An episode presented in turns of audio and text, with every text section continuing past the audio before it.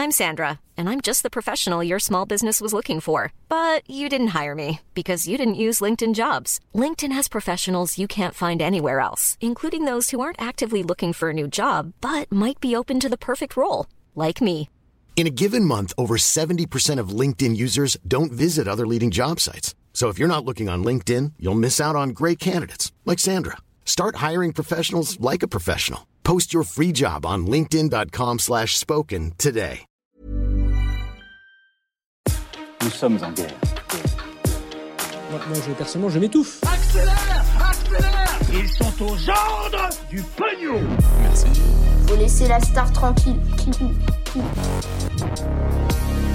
La Russie qui enregistre des revenus records grâce au prix de l'énergie, c'est l'un des sujets à la une de ces actus du jour aujourd'hui. Salut c'est Hugo, j'espère que vous allez bien et comme chaque jour on est parti ensemble pour une nouvelle plongée dans l'actualité en une dizaine de minutes. Alors rappelez-vous, après l'invasion de l'Ukraine par la Russie le 24 février, eh bien les pays occidentaux ont pris tout un tas de sanctions économiques et financières pour affaiblir l'économie de la Russie, mais aussi eh bien faire de ces sanctions un outil de négociation face à Vladimir Poutine. Ces sanctions économiques et financières avaient été euh, présentées comme des sanctions euh, sans précédent et euh, des économistes ou encore des personnalités politiques prédisaient que ça allait provoquer l'effondrement de l'économie de la Russie. Un effondrement de l'économie de la Russie, c'est ce qu'avait prédit le ministre de l'économie français Bruno Le Maire en mars 2020. Or, eh bien, six mois plus tard, et on va essayer de faire preuve de nuance sur le sujet, eh bien, la situation est loin d'être aussi évidente. Et si on en parle aujourd'hui, c'est parce qu'un rapport du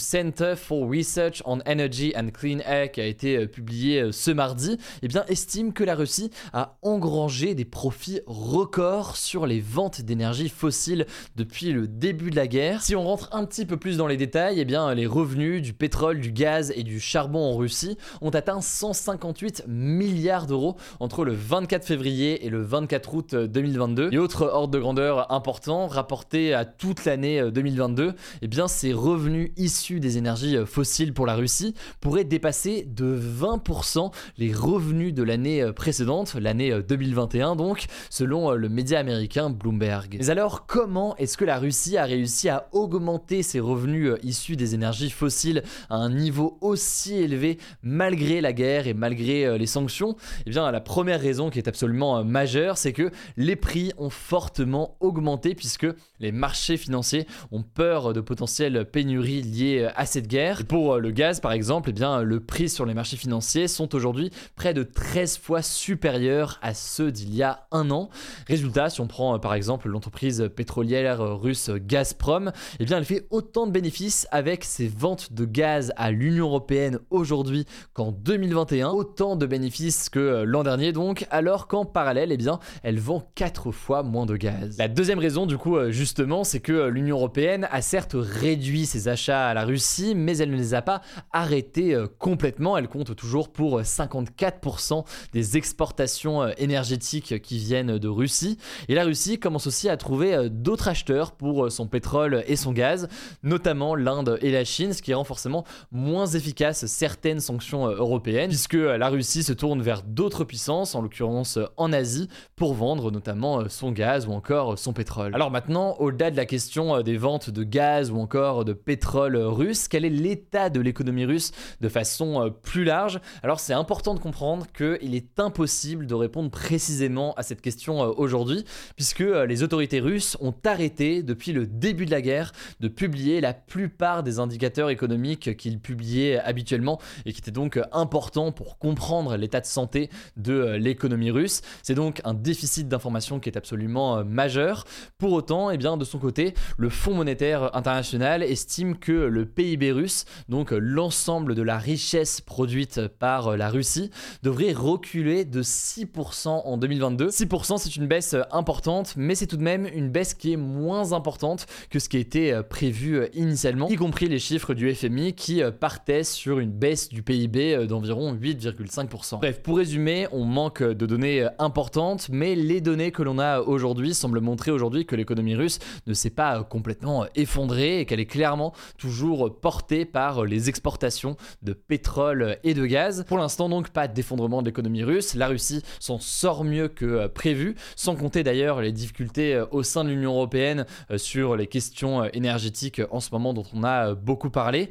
Après évidemment c'est important de comprendre qu'un sujet comme ça c'est pas un sujet qui est binaire où tout est blanc ou tout est noir, il faut nuancer tout ça en rappelant notamment qu'il pourrait y avoir certains effets de long terme, par exemple, eh bien, certains estiment que l'Union européenne, avec cette guerre en Ukraine, cherche à avoir davantage d'indépendance sur cette question de gaz ou encore eh bien d'énergie plus largement. Que cette indépendance à terme pourrait coûter à l'économie russe, puisque forcément ça ferait un client en moins à terme pour la Russie. Et par ailleurs, histoire d'avoir bien tous les aspects, il faut noter que certains chiffres ne sont pas bons aujourd'hui pour l'économie russe, avec une inflation importante, une baisse de la consommation, ou encore, on en a parlé beaucoup, et eh bien le départ de pas mal d'entreprises occidentales notamment, ce qui peut à terme, selon certains, être une forme de poison lent qui irait donc affecter euh, davantage l'économie russe. Bref, vous l'avez compris, sujet complexe dont on aurait pu parler pendant euh, des heures. En tout cas, ce qui est important de comprendre, c'est que ça reste un sujet qui est politique. Il faut se souvenir que euh, qui dit guerre dit communication ou propagande.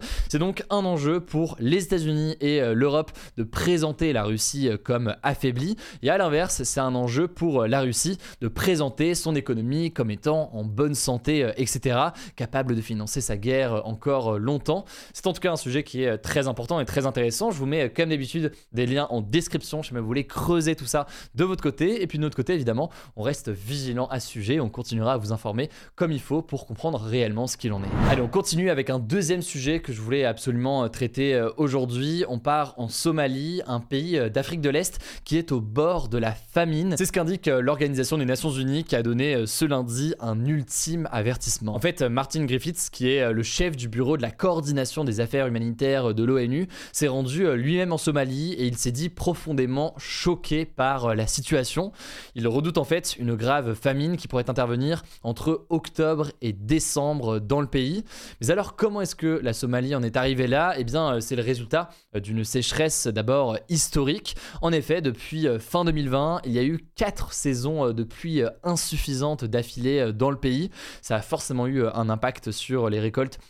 et donc sur la nourriture euh, derrière. Au total, 7,8 millions de personnes sont aujourd'hui affectées par la sécheresse, soit près de la moitié de la population, et 213 000 personnes sont en grand danger de famine selon l'ONU. Alors en 2011, la Somalie avait déjà été frappée par une famine qui avait fait près de 250 000 morts, mais les experts craignent un bilan beaucoup plus lourd potentiellement dans les prochains mois euh, dans le pays.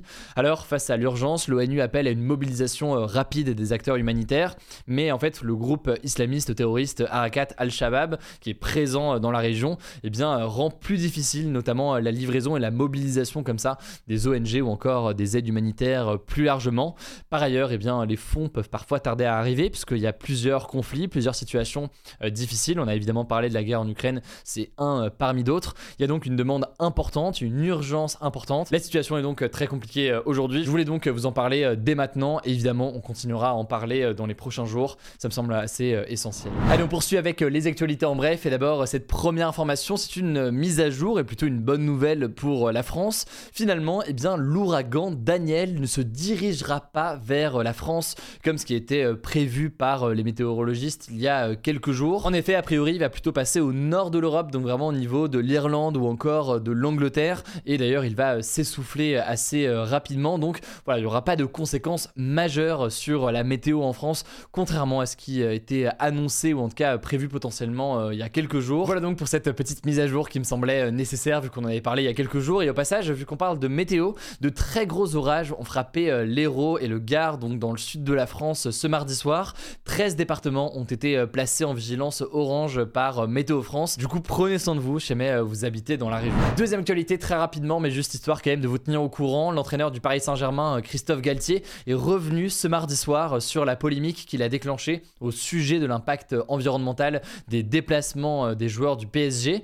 Alors on en parlait hier, hein, Christophe Galtier et le footballeur Kylian Mbappé ont fait polémique ce lundi soir après s'être moqué de la question d'un journaliste sur la possibilité pour le PSG de prendre le train plutôt que l'avion. Alors après la victoire, et la très belle victoire d'ailleurs, faut le dire, du PSG face à la Juventus de Turin mardi soir, eh bien, Christophe Galtier a déclaré euh, regretter, je cite, une blague de mauvais goût lorsqu'il a affirmé que le PSG eh bien, étudiait la possibilité de se déplacer en char à voile plutôt qu'en avion, tout en déclarant cependant qu'il n'avait pas à présenter d'excuses pour ses propos selon lui. Selon lui, eh bien, les joueurs et le staff du PSG eh bien, prennent le problème du climat au sérieux. On verra donc s'il y a du changement sur cette question du déplacement des joueurs dans les prochains mois. Et pour en savoir plus donc sur cette histoire, je vous renvoie aux actus du jour qu'on a posté hier. Troisième information, toujours en France avant de passer à l'étranger, mais c'est une information politique majeure. Le leader de la France Insoumise, Jean-Luc Mélenchon, a déclaré dans une interview aux médias spécialisés Reporters qu'il souhaitait être remplacé lors de la prochaine présidentielle qui aura lieu donc en 2027.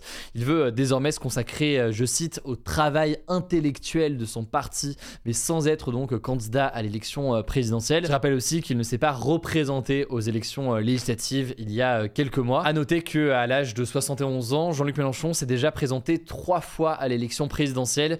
A priori donc, eh bien, ce ne sera pas lui en 2027. Quatrième actualité désormais à l'étranger, l'Arabie Saoudite, le Qatar, les Émirats Arabes Unis et les autres pays du Golfe ont demandé à Netflix de retirer des contenus, je cite, contraires aux valeurs islamiques et sociétales, surtout en fait certains contenus destinés aux enfants, le tout en menaçant Netflix de poursuites judiciaires si ces contenus ne sont pas retirés du pays. Alors on ne sait pas encore quels contenus sont exactement ciblés, mais selon plusieurs médias saoudiens, eh bien, il s'agirait surtout de films ou encore de séries où il y a des personnages LGBT. Et c'est pas la première fois d'ailleurs que ces pays ont ce type d'exigence. En avril par exemple, l'Arabie Saoudite avait demandé à Disney de supprimer les références LGBT dans le film de Marvel, le dernier Doctor Strange, pour que eh bien, ce film puisse être projeté dans les cinémas d'Arabie Saoudite. Sauf que eh bien, Disney avait refusé d'adapter le film pour l'Arabie Saoudite, donc il n'était jamais sorti dans le pays.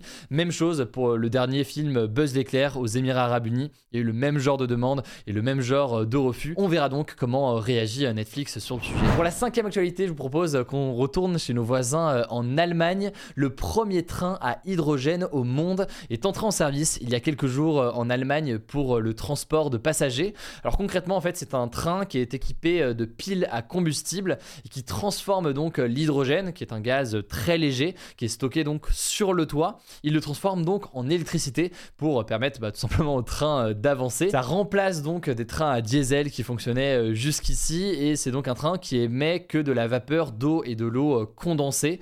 Euh, donc c'est forcément quelque chose de moins polluant, même s'il y a tout de même, il faut le noter, un enjeu sur la production de l'hydrogène pour le rendre le plus vert possible, puisque parfois c'est pas du tout le cas et c'est issu d'énergie fossile, mais ça reste tout de même donc vous l'avez compris une avancée très positive et bien meilleure pour l'environnement. Au total, 14 trains ont été mis sur les rails dans la région de la Basse-Saxe. Ils vont donc remplacer progressivement les 15 trains à diesel qui étaient présents ici. Une bonne nouvelle donc en matière de transport. Allez, dernière actualité un peu moins sérieuse et une petite fierté tout de même pour la France. 48 nouveaux records français ont été enregistrés par le Guinness World Record. Ils sont présents donc dans l'édition 2023 du fameux livre des records qui sort chaque année. Un livre que je demandais à Noël chaque année, c'était pas le truc le plus intellectuel du monde, mais enfin j'aimais bien quand j'étais petit. Alors je vais pas vous citer tous les records, mais sachez que ce sont des Français notamment qui détiennent le record de la pizza avec le plus de variétés de fromage à l'intérieur, avec 834 variétés de fromage pour être exact. C'est un record qui a été fait avec le chef Julien Serry, le youtubeur Morgan VS ou encore l'artisan fromager François Robin. La France détient aussi le record du plus ancien cinéma en activité. C'est l'Eden Théâtre qui est présent à la Ciotat, donc pas loin de Marseille.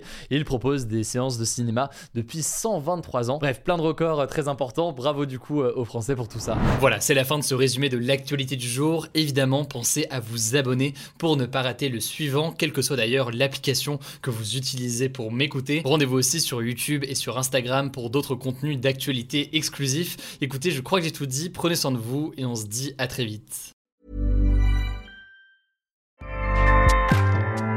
ACAST powers the world's best podcasts. Here's a show that we recommend.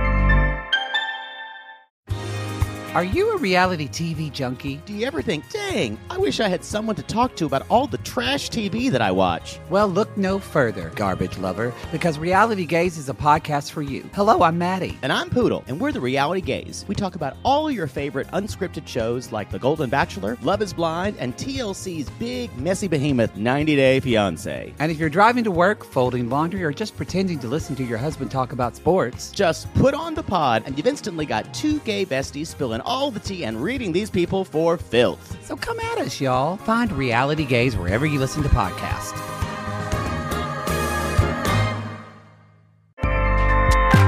ACAST helps creators launch, grow, and monetize their podcasts everywhere.